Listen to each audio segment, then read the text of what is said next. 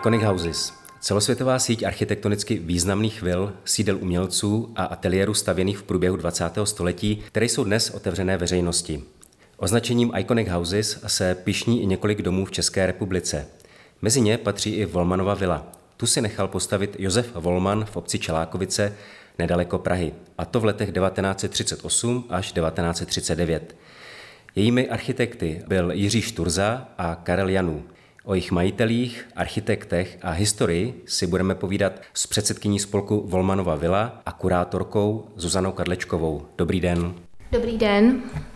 Kdo byl stavebník Josef Volman? Josef Volman je významný prvorepublikový podnikatel místního kraje.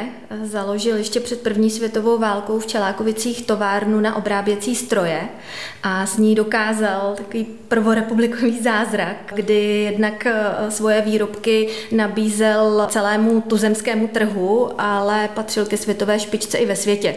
Když se rozhodl, že ve 30.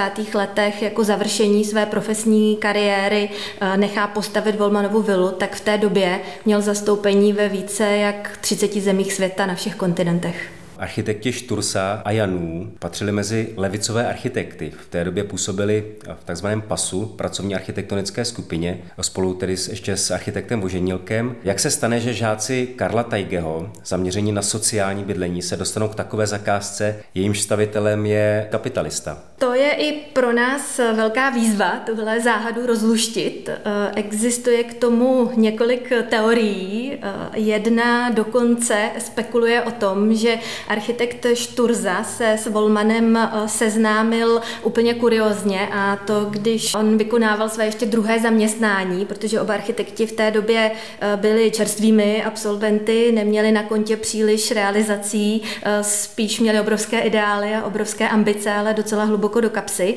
A práce architekta je neuživila, takže měli ještě side joby.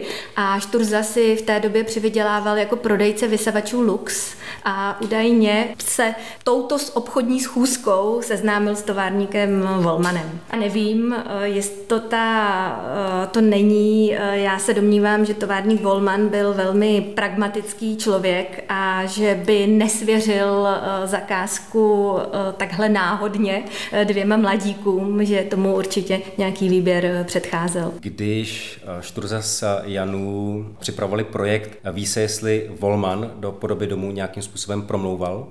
Na jedné straně jim dal volné ruce, což byl i předpoklad a podmínka toho, že oba architekti do spolupráce šli kdy by byl býval, požadoval eh, dům se secesními ornamenty tradičního vzhledu se sedlovou střechou, tak by se zcela jistě nedohodli.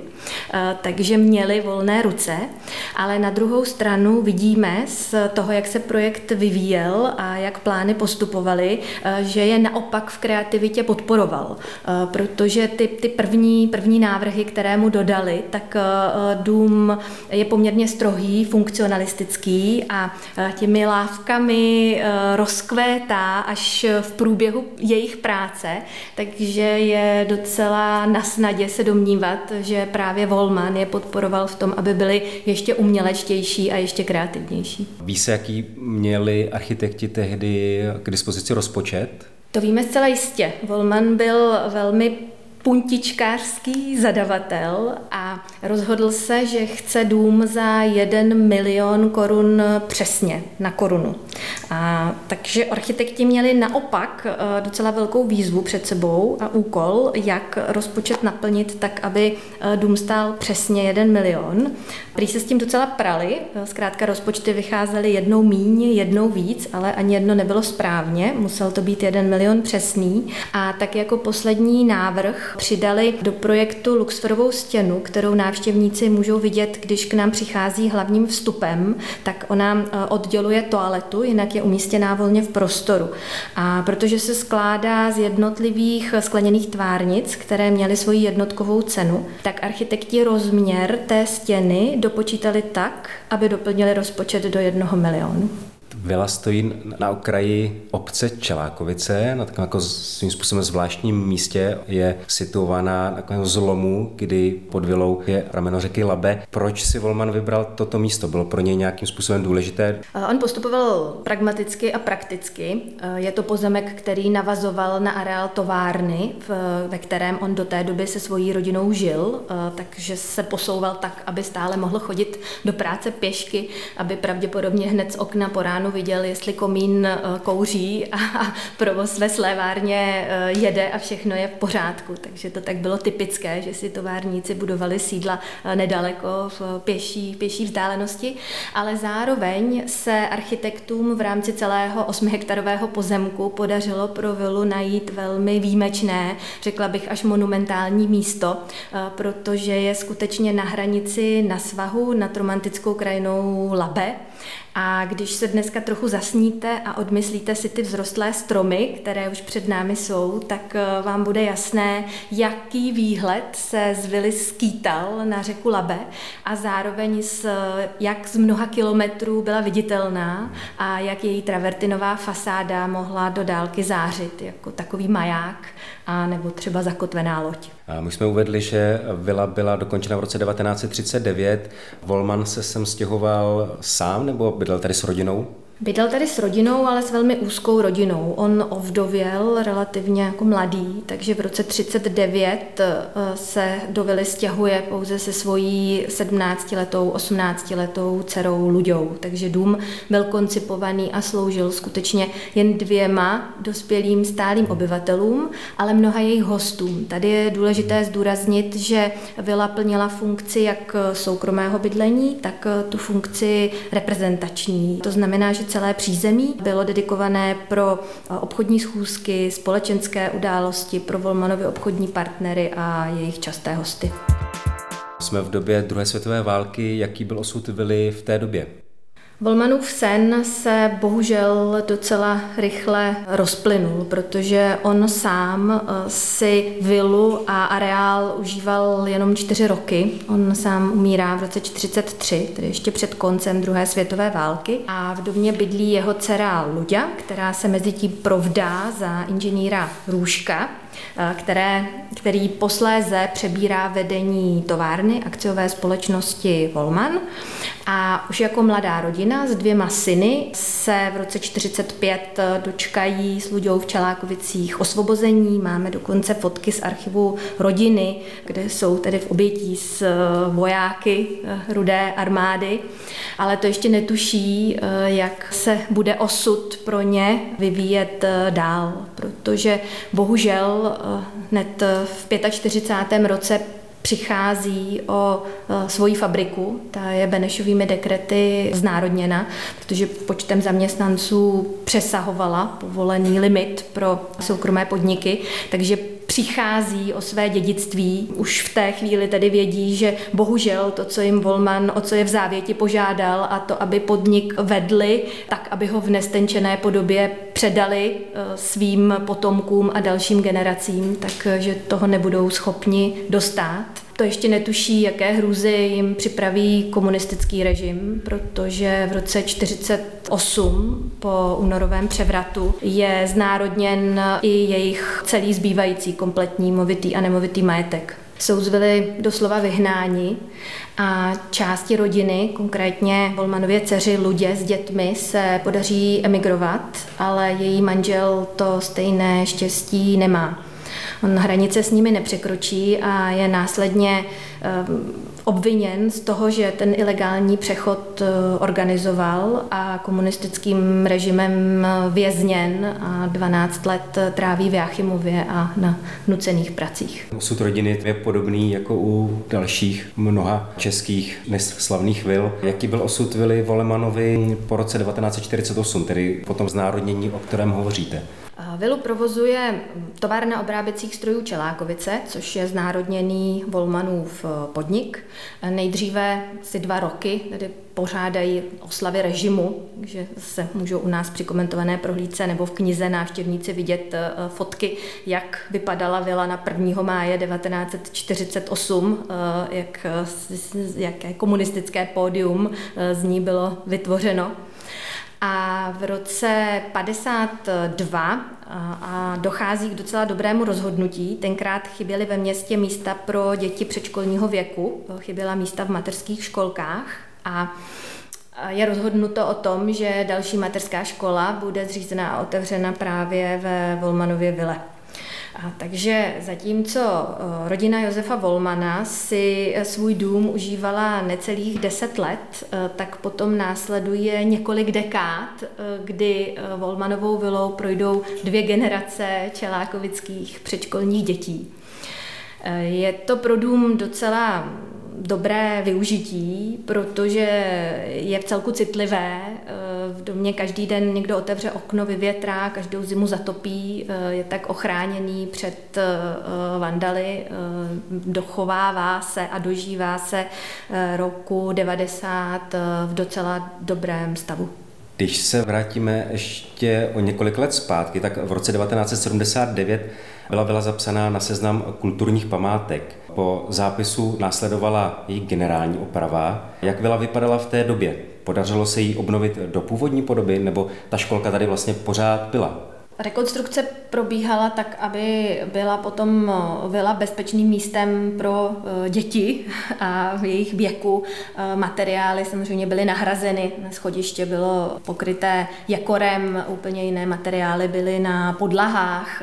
Nicméně třeba bezstavěné skříně a tenhle jako původní mobiliář, tak ten byl stále v těch 80. letech zachovaný a využívaný a ve velmi dobré kondici. Po roce 1990 byla vila restituovaná, ale dlouho se čekalo na její obnovu. Jak to tedy v divokých 90. letech bylo? Období po sametové revoluci je tím nejsputnějším v životě vily, paradoxně. Čekali bychom pravý opak. První polovina divokých 90. let je éra, kterou Volmanova vila málem nepřežila, protože školka eh, odešla. V té době nebylo méně dětí, ne, nebylo zkrátka potřeba tady provozovat, takže se stala objektem bez účelu využití. Byla a je vilou na západním okraji eh, středočeského městečka. Park byl v té době zarostlý náletovými dřevinami, ne tak upravený, jako ho vidíte dnes. To říkám proto, abych zdůraznila, jak moc to bylo místo skryté očím a tím pádem přitahující různé skupiny eh, vandalů, zlodějů, až se z domu stal takový skvot, kde byly otevřené ohně uvnitř, zcela chyběla okna, co šlo, ukradeno, odneseno, měděné potrubí v koupelnách, vytrháno, tak aby ho tenkrát vandalové speněžili za pár korun ve sběrných surovinách a měď prodali, tak eh, zničili koupelny a mramory nedozírné hodnoty, které jste tam potom mohli vidět v hromadách suti na podlaze. V první polovině 90. let získává v restitučním řízení vilu zpět rodina původního majitele, eh, konkrétně zeď Josefa Volmana, manžel Ludi, inženýr Růžek. On v té době už žije v zahraničí, kam ke odešel v roce 68. Eh, do Čelákovice stěhovat nechce. Ty hořké okamžiky, které tady prožil, jsou pro něj tak silné, že neplánuje, že by se do vily vrátil a v 90. letech nemá ani fyzickou, ani finanční kondici na to, aby ji sám opravoval. Spíš trpí tím, kam se společnost dostala, jak je možné, že je vila ve stavu, v jakém k ní přichází a rozhodne se ji speněžit, chce ji prodat. Předkupní právo měl v té době stát, protože šlo o kulturní nemovitou památku. Ten ho ale nevyužil, takže se celý areál dostal na volný prodej. A i ten prodej se několik let protahoval. Vhodného kupce pan Růžek našel až v roce 96. Nové majitele našel v čelákovických eh, strojních inženýrech, podnikatelech, eh, kteří eh, v té době provozovali už vlastní firmu CZ Čelákovice, která svým způsobem pokračuje v té tradici kovoobrábění tady v regionu a navazuje tak na odkaz Josefa Volmana. Když hovoříme o té době, o tom vztahu restituenta a nových majitelů, tak já si tu dobu pamatuju z článku, kdy odborná obec, jsme tedy jako v nultých letech, upozorňuje na nedobrý stav objektu a přímo i nepřímo obvinuje skrze média nové majitele z nic nedělání. Tehdy mi to vlastně přišlo jako velmi nespravedlivé, protože bylo jasné, že pokud chci obnovit něco takového, jako je Volmanova vila, tak je to běh na dlouhou trať, finančně, památkářsky, a i co se týče provozu nebo udržitelnosti. Takže si myslím, že vlastně křehký vztah mezi restituentem a novým majitelem tak ta odborná obec vůbec nereflektovala. Tak eh, oni měli na svých bedrech eh, obrovskou výzvu, obrovský úkol. Teď zpětně eh, myslím, že nenajdeme moc příkladů soukromých majitelů vily, kteří by se ji rozhodli za své vlastní prostředky celou zrekonstruovat a následně ještě otevřít veřejnosti. Že ten krok je to ryze mecenářský a filantropický z dnešního pohledu. Ale rozumím, že odborná veřejnost v nultých letech hledala informace a snažila se zjistit, jak to s projektem rekonstrukce vypadá, protože skutečně trvala dlouhá léta. Na to, byl to proces, byla to detektivní práce. Oni si ke spolupráci přizvali architekta Marka Tichého, eh, který tady se svým týmem strávil skutečně nesmírně mnoho měsíců, nebojím se říct let času. A v první fázi bylo nutné vůbec eh, připravit eh, tu dokumentaci, zjistit, do jakého stavu se bude vila vrátit. Architekt Tichý často vzpomíná i na to, že několik let čekali na to, až rozmrznou stavební plány, které se po povodních dostaly tady do mrazíren v Mochově v ledových kostkách a opravdu čekal několik let na to, až se k dokumentaci dostane dostane a budou s ní schopni pracovat. Takže byla to práce v archivech a byla to detektivní práce tady v domě, eh, kdy se jim podařilo najít například eh, ještě dvě originální kování z oken a kličku od dveří, která eh, nám potom pomohla v tom a na základě jí bylo možné tedy připravit formu a zajistit tak odlitky a dneska máme po celé vile repliky nebo to byla nesmírně náročná práce v koupelnách, kde restaurátoři strávili skutečně několik let, protože ty mramory byly tak poškozené, že vyžadovaly nesmírně, nesmírně dlouhou, dlouhou obnovu. Další výzvou byla mm, ta barevná paleta. Barevnost ve vile je skutečně původní, eh, obnovená a to taky díky tomu, že se podařilo um, analýzou a skutečně oškrábáním uh, omítky a spektografií uh, určit dojít až na tu původní vrstvu ze 30. let a, potom určit odstíny, které architekti Janů se Šturzou v roce 38 volili. Mm-hmm. Vy zmiňujete jako projektové plány, zmiňujete jako různé jako technologické postupy, jakým, které vedly, řekněme, k rekonstrukci byly, ale zároveň jste hovořila o tom, že Volman byl velmi jako puntičkářský. Dochovaly se třeba nějaké dobové fotografie interiéru. Mířím tím k tomu, že byla byla teda v dezolátním stavu během provozu školky, taky potom v 90. letech veškerý mobiliář zmizel. Tak jakým způsobem jste se k tomu mobiliáři, který dnes vidíme, dostávali, nebo jaká je jeho rekonstrukce? Některé pokoje byly navrženy jako Gesamtkunstwerk architekty, takže máme podrobné plány a návrhy od architektů. Některé pokoje ne, protože Volman volil trochu jiný způsob, než známe třeba z jiných funkcionalistických vil a třeba svoji ložnici si zařídil dokonce nábytkem původním ze svého bývalého bydlení. Nemyslím si, že to bylo z finančních důvodů, spíš chtěl zachovat nějakou kontinuitu, chtěl se i tady v Novém domě cítit jako doma, takže část místností byla zařízena velmi tradičním eh, nábytkem, až takovým eklektickým z dnešního pohledu. A když se ptáte na to, jak postupujeme teď eh, při té obnově, tak eh, využíváme jak fotografií z rodinného archivu, co jsou dostupné a jsou zachované, tak těch plánů a vybíráme Eh, dobový nábytek ze 30. let, eh, který necháváme pečlivě restaurovat a umistujeme ho zpět do interiéru domu. 90. letech minulého století veřejnost vnímala otevírání vil jako něco, řekněme, nového, nepoznaného. Veřejnost tyto stavby tehdy stále spojovala, řekněme, právě s kapitalismem nebo s něčím nedostižným, luxusním. Myslíte si, že se proměnil od té doby tento přístup veřejnosti? Jak dnes vnímají návštěvníci Volmanovu vilu, když vstoupí? Domnívám se, že česká veřejnost, eh, a ze zkušenosti můžu říct, že má česká veřejnost velmi dobré povědomí o moderní architektuře a že architektura 20. století eh, zajímá a že se jí týká. K nám eh, přijíždí návštěvníci ze všech koutů republiky i ze zahraničí a rozhodně rádi váží cestu do malého středočeského městečka. Naše lokace není žádným limitem pro návštěvu. Vilu jste otevřeli relativně nedávno pro veřejnost. Jak jste nastavovali návštěvní provoz? Vilu jsme otevřeli 1. října eh, roku 2022, takže teď je to necelých, necelých 12 měsíců fungování. Začínali jsme s komentovanými skupinovými prohlídkami s předem vypsaných termínech podle kalendáře, který je k dispozici u nás na webu. Postupně do programu přidáváme další aktivity.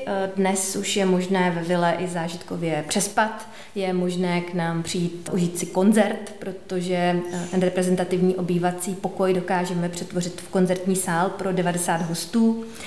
V létě u nás hostovalo divadlo Pomezí, takže se celá vila stala dějištěm divadelní inscenace. A také jsme měli speciální eventy, které kombinovaly glamping, architekturu, jogu a hudební zážitek a kdy se dokonce spalo u nás na střeše. Takže se snažíme hledat e, různé koncepty a testujeme, co bude pro vilu do budoucna udržitelné a v čem budeme v dalších letech e, pokračovat, na co se zaměříme. Nezmínili jsme ještě, že součástí vily je i rozsáhlý anglický park. Vrátíme se ještě trochu do historie. S jakou představou jej Volman tehdy zakládal a jak moc se proměnil od doby rekonstrukce Volman areál projektoval nejen s rozsáhlou reprezentativní částí, to je ten park, který zmiňujete, ale veřejnost často neví, že ještě jednou tak veliká byla i část hospodářská, že on tenkrát uvažoval o krok dopředu, uh, tušil hrozbu další světové války, chtěl být zcela soběstačný, takže na pozemku byly i sady, skleníky, uh, dokázal si vypěstovat zásoby nejen pro svoji kuchyň, ale i pro závodní jídelnu. A když se ptáte na eh, park, dneska lesopark, původně tedy upravený anglický park s cestičkami, které prý byly koncipované přesně tak, aby na nich slečna Luďa mohla jezdit eh, na, na, na koni. A zároveň byl umístěný bazén a taky tenisový kurt Eh, je to docela výjimečně velký pozemek. Myslím, že můžeme porovnat park Volmanovy vily možná s parkem u Vily Šťastny v Brně, kde rodina byla tak podobně sportovně zaměřená a dovolili si taky takovou velkolepou zahradu. Máte otevřený k relativně krátký čas, tak možná ta má otázka nebude úplně jako relevantní ale zeptám se, jestli po otevření je stále na vile co poznávat, jestli vás vila stále něčím novým překvapuje. Architekti snad jako s dalším stavebním materiálem pracovali se světlem, myslím tím se sluníčkem. A i mě dodnes vila dokáže překvapit v některé hodiny a jaký sluníčko nasvítí, jak eh, při západu slunce nachytává červené, ten travertin nachytává takové červánky, červené odlesky, naopak ráno, pět ráno, teď v létě taká žlutá hodně. To, jak je plastická a jak dokáže být v každou denní dobu jiná, neustále baví i mě. Od roku 2022 jste součástí Iconic Houses. Proč jste do té velké skupiny VIL, celosvětové skupiny, vstoupili a vlastně si považujete mezinárodní spolupráci se dalšími vilami a rodinnými domy u nás a v zahraničí za, za důležitou, za podstatnou? A případně jaká je konkrétní spolupráce s nimi? My jsme byli přesvědčeni o tom, že Volmanova vila je výjimečnou stavbou na našem území reputačně se nám to podařilo jako do, do, dotáhnout právě tím začleněním do světové sítě Iconic Houses, že je to střecha nad hlavou, kterou uh, moderní domy a vily z 20. století mají díky zakladatelce Iconic Houses uh, paní Nataše Drábe.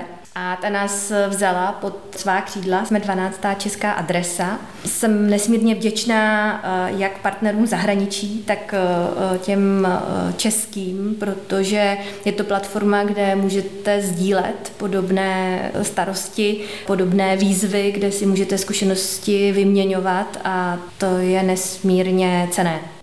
Jak vnímá vilu zahraničí? Pomohla zájmu o ní rekonstrukce nebo byl už o vilu zájem i předtím? Celá určitě. Tam je zajímavé, že zahraničí o vile vědělo možná dřív než česká veřejnost, protože jako první odborné médium, které po rekonstrukci přineslo článek, tak to byl časopis Wallpaper. Byl to článek Adama Štěcha, který vyšel ještě dávno předtím, než se nám podařilo probudit zájem českých médií. Máte vypočteno, nebo odpozorováno, kolik, kolik třeba zahraničních návštěvníků vstoupí do vily oproti českým? Na počet významně převažují návštěvníci čeští, ale pracujeme na programu a na audio, nahrávce audio průvodci i pro, pro zahraniční návštěvníky. To jsme během toho prvního roku eh, zatím neměli úplně dotažené. Zahraniční návštěvníci eh, buď si museli objednat eh, skutečně soukromou prohlídku v angličtině, anebo se účastnili těch skupinových a dostali do ruky vytištěný text v angličtině toho průvodce.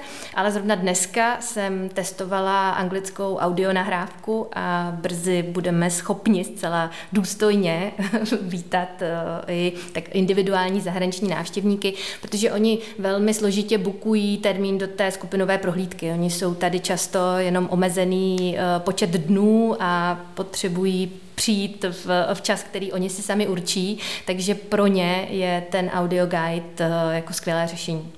Paní Kadlečková, moc děkujeme za rozhovor a teď bychom vás požádali, jestli byste nás vilou neprovedla. Vcházíme eh, hlavním vchodem, eh, který je Netradičně z boku domu jste si všimli, že Volmanova vila nemá eh, vstup eh, centrální, ale ten hlavní je vstup boční. Kdybychom přijížděli eh, k domu autem, nebo kdyby vás řidič přivážel, tak vám to bude zřejmé a k tomu hlavnímu vchodu vás do, doveze.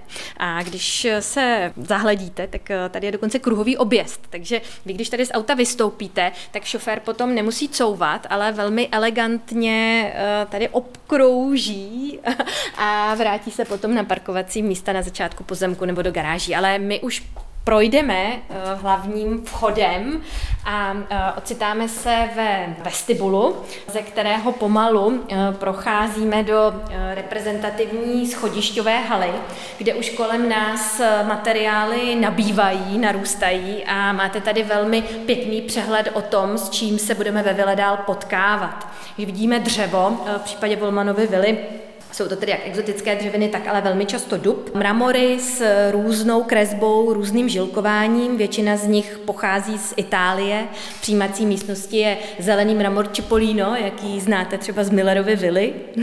Pak si můžete všimnout vysoce leštěného chromu a těch zárubní, které přežili i ty 90. roky a většina z nich je původních, opravených, zrestaurovaných.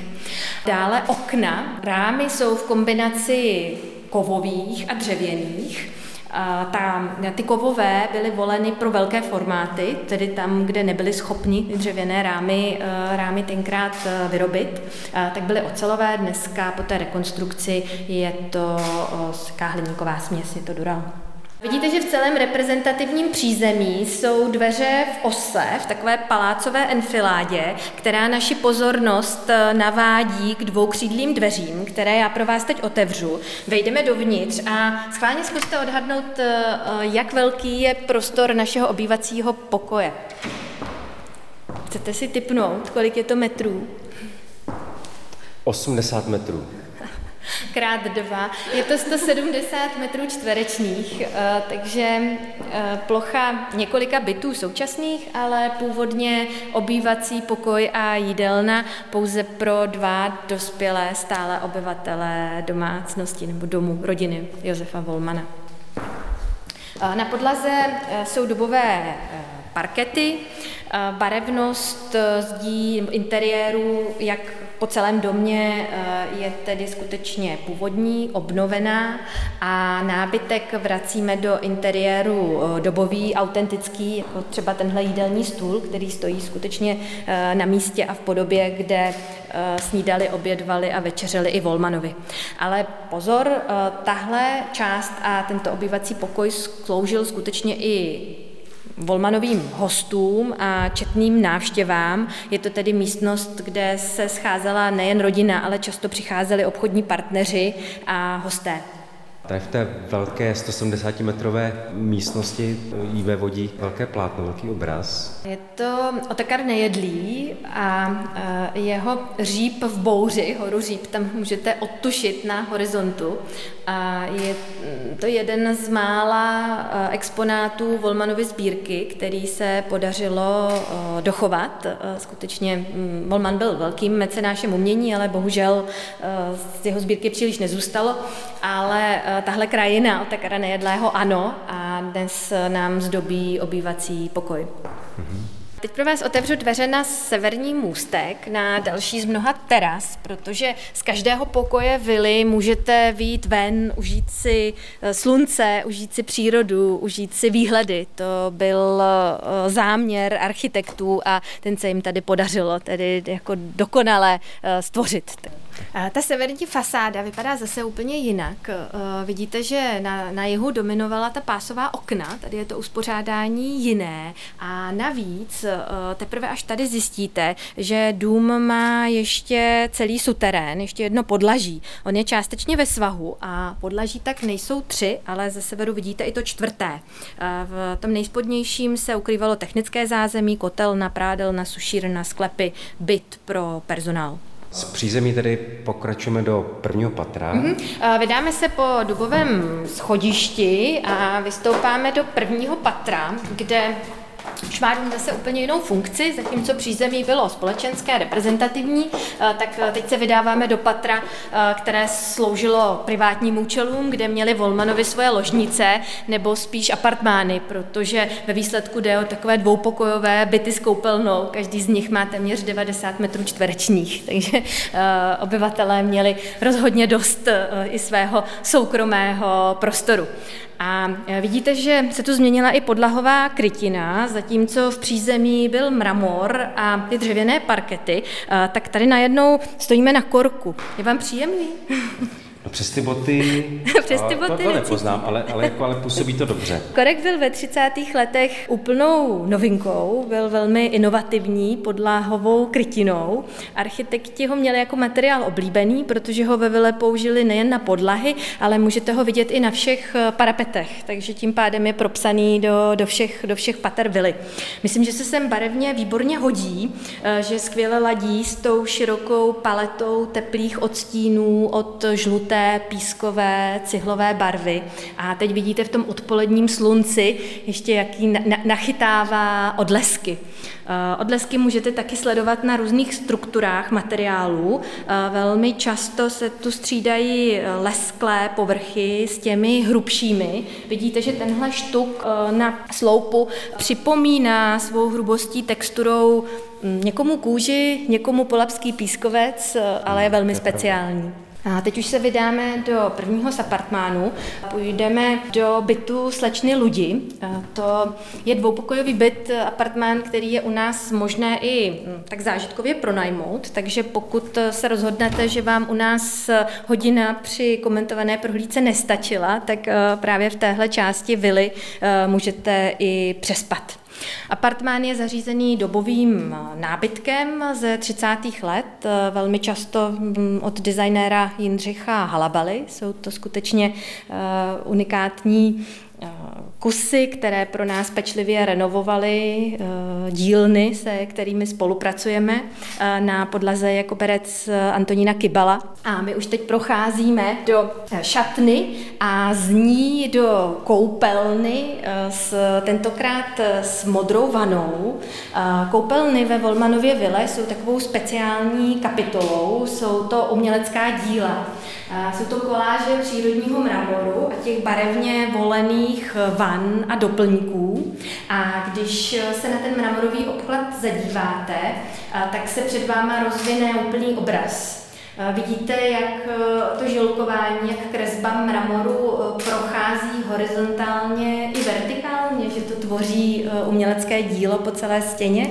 Tak by mě zajímalo vlastně ta restaurace toho mramoru. Hmm. Vy vidíte, že i přes veškerou snahu eh, a mnoho času, který tady restaurátoři strávili, tak eh, je stále na, na některých deskách zůstaly známky toho poškození viditelné. Jsou to tady ty žluté fleky, které tady můžete sledovat v okolí té vodovodní baterie a některé části toho obkladu se nepodařilo vrátit původní a potom jsou to repliky, to je třeba tahle deska pod zrcadlem, kterou vám teď, eh, teď ukazuji. Ale eh, vana jako zázrakem přežila, ta je originální původní, má pouze nový modrý nátěr. A ví se výrobce? Hmm, neví. Mě samotnou překvapilo, já jsem si myslela, že vany byly vyrobené pro Volmanovu vilu na zakázku, stejně tak jako veškeré další vybavení, ale relativně nedávno se podobná růžová vana objevila v domě na letné ze 30. let, takže zjevně, i když třeba o malou sérii, ale o, o sériovou výrobu šlo.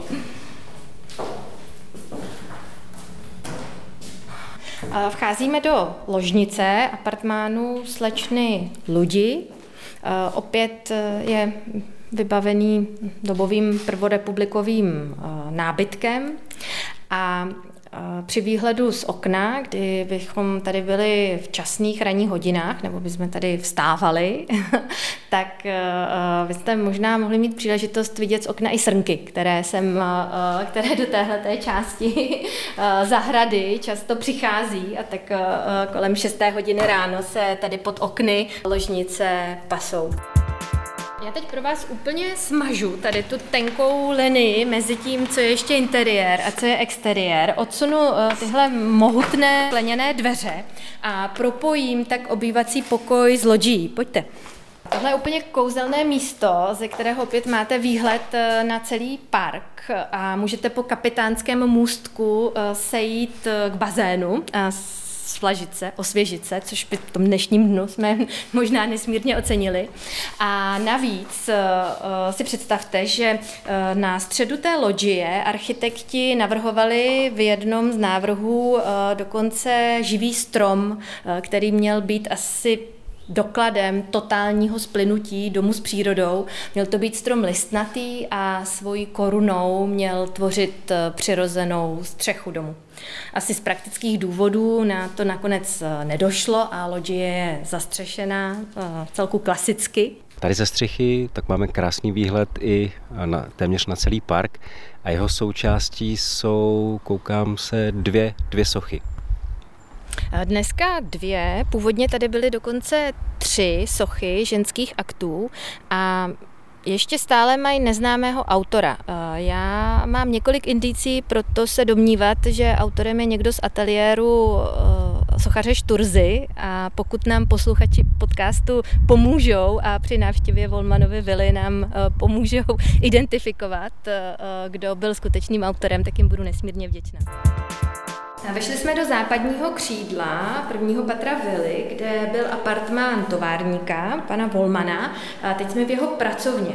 A tady asi nejzajímavějším kusem nábytku je tahle vestavná skříň, která je z makasarového dřeva, vzácná exotická dřevina, v tomhle případě z Indonésie. A vy teď v tom odpoledním západním slunci vidíte, jak, jaké má nádherné odlesky a jak to opaxitové sklo, které je ve středu zdobí, Eh, neuvěřitelně odráží celou místnost.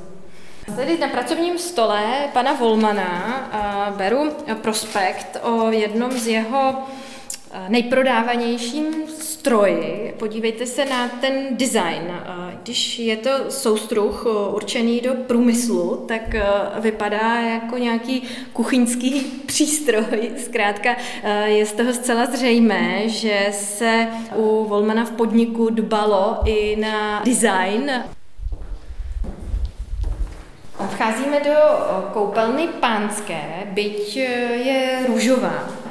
Je to trochu matoucí pro dnešního návštěvníka, spíš byste stereotypně zvolil, že růžová koupelna bude slečny a ta modrá naopak, ale mm, realita je jiná. Růžová vana a růžový sprchový kout s masážními tryskami byly skutečně v koupelně pana továrníka. A čeká nás eh, poslední schodiště. Pozvu vás eh, ještě na nejvyšší patro. Pozvu vás na střechu, který se říká Belvedere. Krásný výhled z italštiny. Pojďte.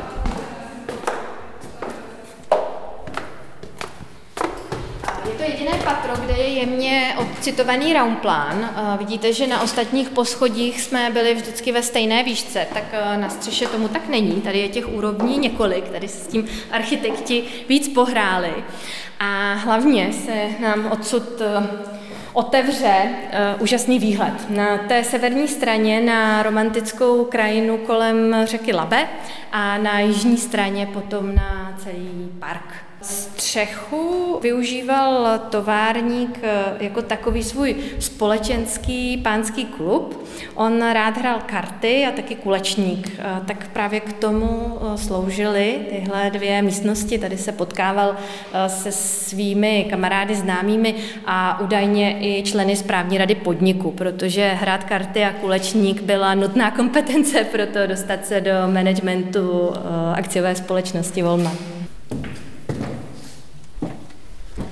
Střecha je plnohodnotným eh, prostorem pro život, eh, sloužila jako sluneční terasa, jako místo pro odpočinek. Eh, vidíte tady ty skleněné větrolamy, které v případě, že fouká, tak vás ochrání před větrem, v případě, že prší, tak vás ochrání před deštěm a obdivovat můžete taky střechu částečně zelenou. Tenhle záhon, který se nám sem podařilo vrátit, tak vidíte, že vyrůstá v záhonu, který má tvar takové ledviny nebo fazole, každopádně jako, jako organický, zvlněný, nádherně koresponduje s tou fasádou, vidíte, jak to celé dohromady ladí. Mm-hmm. A domníváme se, že je to takový jasný odkaz na Vilu Savoy a její střechu, že tady se architekti opět inspirovali prací Le Corbusiera. Paní Kadlečková, moc děkujeme za rozhovor a za provedení vilou. A já děkuji za návštěvu a naším cílem je, aby se sem každý host chtěl vrátit. Takže co vy, jak to cítíte? Přijedete příště? No určitě, určitě. Eh, jste srdečně zván na jakýkoliv koncert eh, nebo událost kulturní, kterou tady budeme ve Vile hostit. Stejně tak jako vy, posluchači, těšíme se na vás. Děkujeme.